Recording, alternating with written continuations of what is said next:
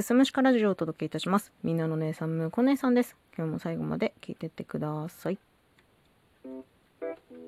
小さい頃から結構キラキラしたものが好きでした。特に影響を受けたと思われるのが美少女戦士セーラームーン。あの作中にね、クリスタルとか出てくるんですよ。で、変身するためのなんだろう、変身デッキみたいのとかコンパクトみたいなのにもその宝石みたいのがついてるんだよね。で、そういうののおもちゃを買ってもらったりとかして、やっぱそのキラキラしたもの、そういったもの、ダイヤモンドとかクリスタルとか分かりやすく好きな子供だったように思いますね。でもね、年を追うごとにそれも落ち着いて、で、まあ大人になってから、まあ、みんな憧れのブランドとかジュエリーみたいな、そういう高額なものには特に興味のない大人になってしまっちゃったんですよ。しかしね、去年の話なんですけど、ネットで見かけたジュエリーに関するページでもう突如キラキラ熱が再燃。なんかイカズチに打たれたかのような衝撃、めっちゃいいやんみたいななっちゃって、なんか特集ページかなんかを見たんだけど、なんかすっごい欲しくなっちゃって、でもうさ、そこからいろんなジュエリーブランドのホームページ行って、欲しいもの全部スクショ撮って、で全部画像保存してます。で、決して高いものじゃないんだけど、自分の中では割と高額なお買い物として、まあまあどうだろう、世間的にはそんなに高くないんだけどお手頃な価格のダイヤモンドのペンダントを買ったりとかもしたんですよ。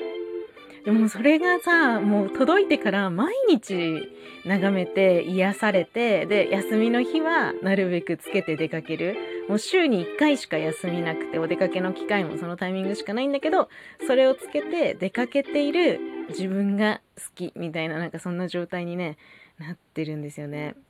で、その後ももう毎日ネットで好きなジュエリーの写真眺めては癒される日々なわけですよ。ティファニー、ブシュロン、バンクリーフ、ハリー・ウィンストン、ショーメ、タサキなどなどね。でもう好きすぎて、スマホのロック画面もホーム画面もティファニーのジュエリーにしてるぐらい、もう惚れ込んでるんですよね。ティファニーのね、イエローダイヤのリングがホーム画面なんだよ。憧れすぎて、もう買うと何百万とかっていうレベルなんですけど、めっちゃいいよね。めっちゃいいのよ。それが癒しなのよ、私にとって。で、キラキラ熱といえば、もうコスメもそういったキラキラしたものがあって、最近買ったもので、リキッドタイプのアイシャドウがね、もうめちゃくちゃキラキラしてて、つけるとテンション上がるんですよね。ペリペラっていうブランドのシュガートゥインクルリキッドグリッターアイシャドウっていう名前なんだけどすごいでしょ、そう、魔法みたいな名前でしょ。シュガートゥインクルリキッドグリッターアイシャドウで、ホログラムとか入ってるグリッターで、それをあのー、涙袋のところに入れるとすごく目がうるうるして見えてね、可愛いんですよ。上がる。うーん。で、女性がキラキラしたもの好きなのは本能的なものらしくて、なんかより良いオスに選んでもらうために綺麗な格好をしている方が有利って本能的に分かっているらしい。で、それに加えて P 細胞って呼ばれる色や質感に反応する細胞が男性よりも多いんだって。なので男性よりもキラキラしたものに目が敏感になってると調べたら出てきました。で、まあ今となってはね、その結婚する時の結婚指輪にこだわらなかったこと、ちょっと後悔してますね。その時はまあやっぱりお金もなかったので、で、その自分の住んでる町で買える場所も限られてたから、そんな遠出して買わなくても済む。で、その中でも手頃なやつって全然こだわりなく選んじゃったんだよね。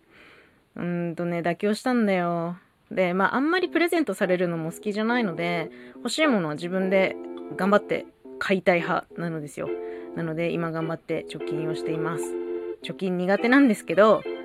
唯一と言えるほど貯金のモチベーションになっているのは、もう自分を上げてくれるキラキラのジュエリー。頑張ってお金を貯めたいと思います。今日は私を上げてくれるキラキラしたもののお話でした。最後まで聞いてくださってありがとうございます。また次回もよろしくお願いします。